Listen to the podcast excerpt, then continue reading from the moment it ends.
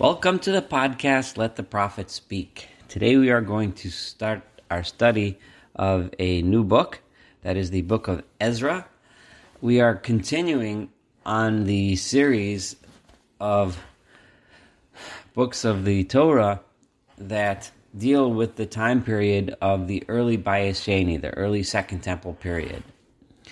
So we studied together Haggai, Zechariah, and Malachi. Those are the last three of the prophets. Haggai and Zechariah were two prophets who accompanied the exiles as they came back from the Babylonian slash Persian exile to rebuild the Second Temple and to rebuild the um, uh, community, the Jewish community in Judea and Israel, centered around Jerusalem. And Malachi was also uh, was the last prophet, and he was a little bit later than Haggai and Zechariah, maybe a generation or two later, during the early Bayit Sheni, the early Second Temple period. Ezra, we're going to learn about soon, was a very important and often overlooked figure in the history of the Jewish people. Ezra was the um. religious leader of the Jewish people during the same time period as Malachi. That's a, a little bit after this, the Bayit Sheni, after the Second Temple had already been built. Um, but it was only standing for a short period of time, maybe a generation or two, unclear exactly how long. And Ezra is generally looked upon as in as the one as the as the tra- the, the one who designed the transition, who the transition between a prophecy-based religion and a um, Torah study-based religion. Therefore, Ezra could uh, be considered the founder of the rabbinate, the, fa- the first rabbi, so to speak, in the modern sense of the word, meaning a religious leader, one who teaches religion, teaches Torah to the people and how to keep the Torah to the people, but not necessarily through the methods of prophecy. Now, according to Chazal, um, many identify Ezra with Malachi, that he actually was also a prophet. So he he therefore would signify both the end of the prophetic period and the beginning of the rabbinic period. So his importance in the development and the future of the Jewish religion and the Jewish people cannot possibly be overstated. The first several chapters of the book we're about to read Uh, don't even deal with Ezra himself. They're basically a recap of the history of the return of the Jewish people to the land of Israel, to Judea, to Jerusalem, to building the temple in the early Bayit Sheni, the early Second Temple period. One of the things that uh, we're going to see in today's chapter, the first chapter, is a lot of both contrasts and parallels to the story of the Exodus uh, from Egypt. Of course, in the Exodus from Egypt we, uh, is a story where uh, most of us are very familiar with. It is one of the Jews were slaves in Egypt and and, and suffering under the harsh uh, uh, uh, rulership of, of the Pharaoh, of Paro. And um, and then um, God, who had made a promise to the forefathers, to Abraham, to Avram, Yitzchak, and Yaakov, to Abraham, Isaac, and Jacob, Uh, saw the Jews in their in their pain and came to rescue them from Egypt and sent uh, his prophet Moshe, Moses, to rescue them. And we were familiar with the story of all of the ososum of Sim, all of the great signs, wonders, and miracles, and then culminating, of course, in the splitting of the sea, eventually receiving the Torah, and then coming to the land of Israel, and so on. Now, the the... Um, the story being told of the return to the Second Temple is markedly less dramatic. Much, much, much less drama. This hour, however, even though there was much less drama, there are some things which we can compare, and there are some things which we can contrast. In terms of comparison, the the, the surface comparison is the most obvious, and that is, is that the people were leaving in exile. They were under the thumb They were under the jurisdiction of the Persian Empire, which had t- taken over the Babylonian Empire a little bit earlier. Um, so, and and they are leaving that land and coming to the land of Israel to rebuild it and rebuild the temple of God, which is very similar, of course, just on the very surface sense of what happened in the Exodus of Egypt. But we'll see a few more things as we go through this chapter, and uh, understanding the differences and understanding the similarities are very important, and that's one of the main lessons we're going to try to learn from this coming chapter.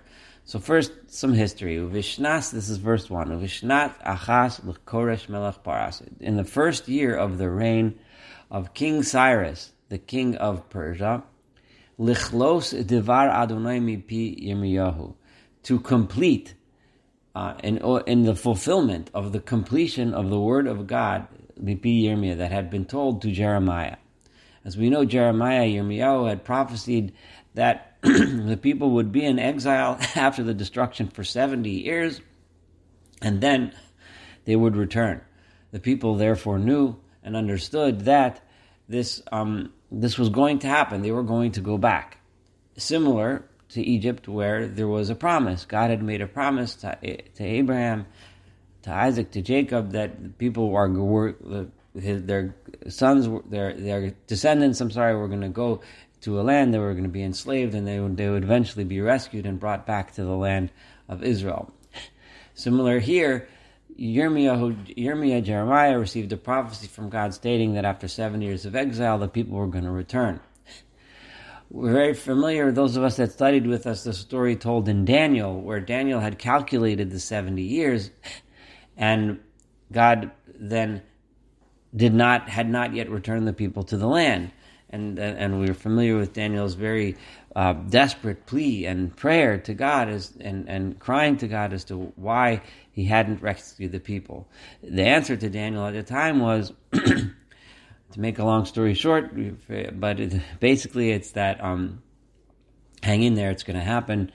Basically, you calculated wrong, but it will happen. Um The um Heir, uh, so oh, at this point, so excuse me, now the time has come. So I'm still in the middle of verse one. Heir Adonai et ruach koresh melech paras. God aroused the spirit of Cyrus, the king of Persia, who was at this point the most powerful leader in at least the known world, at least in that part of the world. Um, God aroused his spirit. And, and, and in response to this uh, uh, uh, spiritual arousal that Cyrus had, he made an announcement of great uh, proclamation in his entire kingdom, and even in writing, Lamar saying as follows. Now, the um, the this the the, the extra words, and even in writing, uh, is is rem- reminds us of the importance of the writing of decrees in the Persian Empire. If we remember, especially uh, most famously in the book of Esther, the idea that that which is written, and we've seen this in several other books as well, uh, dealing with this time period, that uh, that which is written in the king in the kingdom of Persia cannot be rescinded. Um, this is how the great bureaucracy of the Persian Empire was run. Once the king writes a proclamation, this proclamation is is uh, can never be taken down, can never be um, contradicted. So again, here we see a similarity. It's Heir Hashem es ruach Koresh melech paras. God aroused the spirit of Koresh. In the similar way that we find by Paro in Egypt, where where God explicitly is controlling Pharaoh's heart. He's the one who... Um, is constantly, you know, I'm going to harden his heart, but over here, and so on. But over here, in one play, way, it's similar, that that the pasuk, the the Torah, the verse is teaching us clearly that it is God controlling the king, the actions of the king. Um, on the other hand, in Paro's time, at the after the the tenth plague, uh, the slaying of the firstborn, Paro turned around and finally said, "Get out of here and go." Right? At that point, it does not say that God aroused him. It's just Pharaoh finally woke up on his own and said, "Get the people out of here." But over here, it is Ko- it is God telling Koresh, "Allow the people to leave. I want them to go." Ko amar Koresh melech paras. This was the proclamation as was written. So says, this is verse two, so says Cyrus the king of Persia, Kol mamlechos haaretz nasan li Adonai Elohei hashamayim. All of the kingdoms of the land God has given to me. In other words, I am the most powerful king. I rule over all the nations of the world. And it was who gave them, the, me the rulership over these lands? I, it was God, the Elohei the God of the heavens. Note several very important things here. First of all, he calls God the the God of the heavens, which almost gives a little hint that there's the God of the heavens, but there's also God of this, God of that, and the other thing. So he's kind of saying that God is the most powerful one. He's the one who's the God of the heavens, but he's not letting go of his innate, inborn uh, idolatry, which believes in other gods. The other thing is he does not call... That's one side. On the flip side, he calls God the Elokei HaShamayim, the God of the heavens. He does not call God the God of Israel. When the Jewish prophets talk of God, very often we find the term God, the God of Israel, Kadosh Yisrael, the Holy One of Israel. We saw many terms in reference to God's special relationship to the chosen people. And that's all well and good when you're talking to the chosen people, to the Jews. But when you're talking to the world, or if you are the king of the mightiest empire in the world, you are the Melech Paras, the king of Persia, then when you look at God, you see him as the God of the heavens, not just the God of the Jews. So on the one hand, Koresh is being more inclusive, on the other hand, but when it comes to who God is, he's being less monotheistic and more polytheistic. However, he acknowledges, V'hu pakad olai livnosno bayis b'Yerushalayim. He, God, has now pakad. He has appointed me. Now, this language, pakad, is also the language used in the Exodus when uh, to, to denote remembering. God remembered the Jewish people. It also uses the language of pakad, right? Uh, so it's, again, a hint towards that other time, that other uh, redemption, that other Exodus and return. So God appointed me, Livnos Lo Bayis, to build for him a house, Birushalayim, Asher Bihuda, in the city of Jerusalem, which is in the land of Judah. Mi Bochem Mi Kol Amo. Then he knows that who is the nation that lives there? That's Yehuda. It's the land of Judah, right? He's still calling it the land of Judah, even though there really weren't any Judeans living there, at least for several generations now, for about seventy years.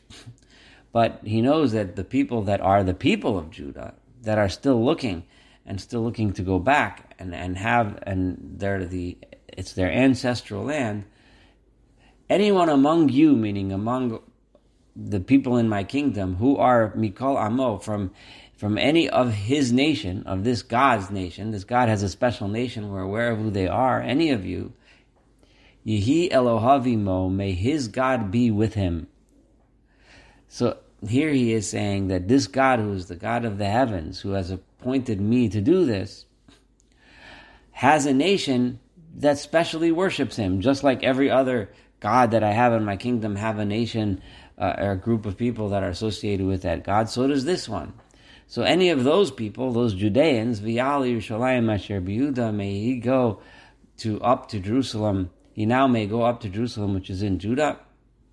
V'yiven es beis Adonai Elohei Yisrael, and I want him to then um, uh, involve himself in building the house of God, the God, the God of Israel. So here, the God who aroused Koresh was Elohei HaShamayim, was the God of the heavens. But the, that God has, which is the na- which is the nation that worships him, and where is his temple built? It's in Jerusalem, and his nation is the nation of Israel. I want them to return there and build him his temple, Hu Elohim Asher B'Yerushalayim, because he is the God that lives in Jerusalem. So now he is minimizing the God. He was Elokei HaShamayim before, but now he is just the God of the Jewish people and the one that happens to have a house in Jerusalem. So he's he's got close to monotheism, but he veered away. But he also recognized the special relationship between God and his people. So he acknowledged in the in verse three that we just read that some of the people will have the Spirit with him and they will arise and go to Jerusalem, but whoever else who um, it remains from and from whatever place they have now scattered to within the, my realm of my kingdom, wherever he lives, Asher Gershom Yinaseu Anshe Mikomo. Let the people of his place, in other words, it's uh, people of his place here means those that are also members of the, um, uh, you know, that live with him, but are also from his people, right? Um, and over here, it, it sounds like Anshe Mikomo also might mean um, the the non-Jews that live where the Jews live, the ones who are leaving where they live, right? Um, let them lift them up. How do they lift them up? By giving them b'chesef u'b'zav, silver and gold, u'v'rechush, and valuable items, u'v'vehema, and animals, im hanidava, together with the donations, these donations, together with the donations that the people themselves are bringing to Jerusalem with them for the building, may the people that live near them, who are not traveling to Jerusalem, give them gold and silver and so on. So Koresh here, Cyrus here, is is basically explaining how this, this Beis HaMikdash is going to be funded. Um, Devin Ezra points out that V'chol HaNishra means the people that can't afford to do it by themselves, let them at least contribute money. Now this is this could be viewed as either a command by Cyrus, I'm commanding you to do it, or it's also could be looked upon as permission to do it, that you won't, because it won't be looked upon as some sort of rebellion against the kingdom if you could contribute to this cause, um, because people may look at it, may think, may be concerned that the king will look at it as some sort of rebellion, they're building a new temple, a new capital, but I'm telling you now not to worry about it, you can donate. So it's either permission or a command, depending on how you look at it. Some look at it as if it's talking to the Jews that that don't go up can contribute, that only Jews can contribute. Others um, um, understand this to mean those that live with them, not just the Jews that live there, but even the um, uh, uh, even the Gentiles that live there. Um, so there's different ways to understand this pasuk. Now, okay, so let's go on to um, verse five. Vayakum, and so what happened? So the people heard, that was the decree.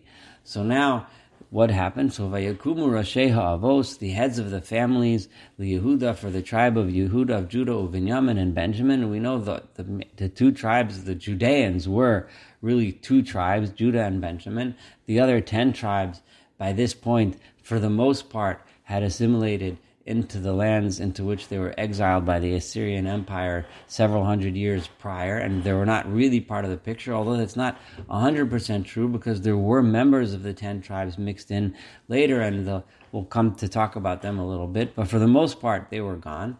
But the families that were intact were the families of Judah and Benjamin, also the Akohanim and the priests, Valavim and the Levites. Everyone, every family to whom God aroused his spirit. So here's a big difference between Egypt and and leaving Persia. When we left Egypt, everyone left Egypt. But when we left Persia and Babylon, only those that were Ha'ir Emlemisrucho, only those that were were um, inspired by the Spirit of God, la'alot, to go up to the land of Israel, livnot, to build at Beit Adonai Asher B'Yerushalayim, the house of God, which is in Jerusalem. Note the emphasis here on building God's temple, but not so much an emphasis on building a nation. It's interesting that when Pharaoh envisioned the people leaving the, Egypt, he envisioned them going out into the desert to worship their God. He was able to grasp that. But he...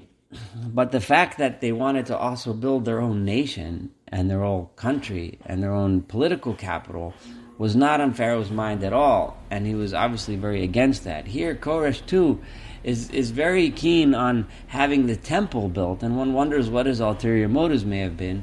Maybe he wanted to get some favor in the eyes of this powerful God to help him, but he wasn't really, he wasn't really interested, and people understood that Uh, and, and, and creating a new power which could be a potential source of conflict in the future, a potential source that might uh, threaten his power and his hold on his kingdom. And the people themselves too, this, it was a spiritual awakening to go build a temple, but the people, as we as we saw a little bit in Haggai and Zechariah, Uh, the people, though, were hoping for a political redemption as well, but this was not something that they could speak about or or or, or talk about in the open. V'chol Sviv Oseam, and all of those that were around them, and this is, seems like V'chol Sviv Oseam is referring to not just the Jewish people around them, but even the non-Jews around them. Chizku B'deim, strengthened them. B'chlei Chesef, with silver, V'azov, and gold. V'rochush, with valuable items. V'abehema, with animals. V'amigdanos, and with uh, precious things. Levad kol hisnadev, and aside from all that had been donated, that had been, presumably this uh, Kolas Nadev had been donated by the people that were going themselves. Again, a similarity with Egypt, where we know the Egyptians gave the Jewish people in Egypt tons of uh, valuable items and so on uh, as they were leaving Egypt. Again, a clear parallel to that time. V'Hamelech Koresh, so now the king himself Um, is going to contribute also to the the um, rebuilding of the temple, but interestingly, he doesn't take his what's actually his own funds. What he's going to take are actually stolen funds from the original Beit HaMigdash. So the king is not quite so generous. Rather than giving his own money, he's giving back money that really didn't belong to him in the first place. Anyway, but let's see, verse seven. The king Cyrus, Hotziat Kalei Beit Adonai, he then went and he took out all of the vessels that were vessels that had originally come from the temple in Jerusalem. Asher Hotzi Nebuchadnezzar Mishalayim, that Nebuchadnezzar, the king of Babylon, whose uh, descendants were conquered, right, by Persia. So now Persia had the Babylonian archives. So he went to the Babylonian archives and took all of the temple vessels that were there. And, and Nebuchadnezzar had taken these vessels and put them in the house of his god, the god of Babylon. And Koresh, Cyrus, the king of Persia, took them out. He took them out through the hands of Mithridates, who was the appointed over these archives. He was the archivist, the one who made sure that everything in the archives were taken care of. So Mithridates went and he said, okay, temple vessels. He said, you know, open up box number twelve, room four, and this, these are all of the things. He gave them to Koresh, Vayisperem, and he counted them out exactly, because apparently the, the Jewish people knew what it was that was stolen from the temple and brought to Babylon. And he counted them out and gave them Sheshbazzar Hanasi Yehuda, to the prince of Yehuda, the leader of the Judeans, whose name was Sheshbazzar. The identity of Sheshbazzar is one of the favorite discussions people have when they discuss this book. He's someone that doesn't really show up in many places. We know from many places, in Haggai, Zechariah, Malachi, we learned that we'll see in, uh, here in this book and, and shortly, that the leader, the Nasi of the Jewish people, who who brought, who led them from a political standpoint, uh, who led them to the return of the land of Israel, was Zerubbabel, who was a direct descendant of the Davidic line uh, from Yechaniah, Yoyachin, who had who was taken, who was the last king who was exiled to Babylon, who lived in Babylon, had a descendant, Zerubbabel, who led the people. Zerubbabel was actually a potential Mashiach, a potential Messiah, which we learned about in the last few books we learned together. Sheshbazzar, who is this? Some, Rashi I, I brings a tradition that identifies Sheshbazzar with Daniel. This is what uh, the Gemara identifies him with, Daniel, which is a very interesting um, uh, uh, comparison. Daniel would have been, by this point, extremely old, um, probably in his nineties or, or so, because he was a young boy taken in exile years ago, so let's say about three generations, seventy plus years ago. So um, so we're looking at a very, very old man, which would, which might make some sense, because Sheshbazzar sort of disappears after this, and we find Zerubbabel leading. It's possible that Daniel was then very elderly and leading the people, but then he would have passed away, maybe even before the people were went back to the um, uh, to the land. And by that point, after Daniel passed away, or Sheshbazzar by this name, it would have been um, uh, Zerubbabel. So that's one possible suggestion that Chazal say, that Sheshbazzar was actually Daniel. Another, another um, uh, and many of the Mefarshim identify uh, Sheshbazzar as Zerubbabel himself, uh, which is problematic because later we'll find the two mentioned together, Sheshbazzar and Zerubbabel, as if they're different people. So, but many Mefarshim assume that since we know for that for sure that Zerubbabel was the one that led the people uh, back to Jerusalem, and Sheshbazzar is here being called the Nasi LaYehuda, who's leading the people, who's presumably going to lead the people back, so they must be the same person. A third approach, and this seems to be the approach of Rav Saadia Gaon, but it's not completely clear, but that is is that he's just another guy, Sheshbazzar. This was the one who was in charge of the things, and he was a Nasi LaYehuda. Maybe there was, uh, and Zerubbabel had a different uh, title, or he was also a leader. There was just a different person. So what are the things, what's the numbers, the countings of things, items that were originally from the Beit HaMigdash that were given back to Sheshbazzar?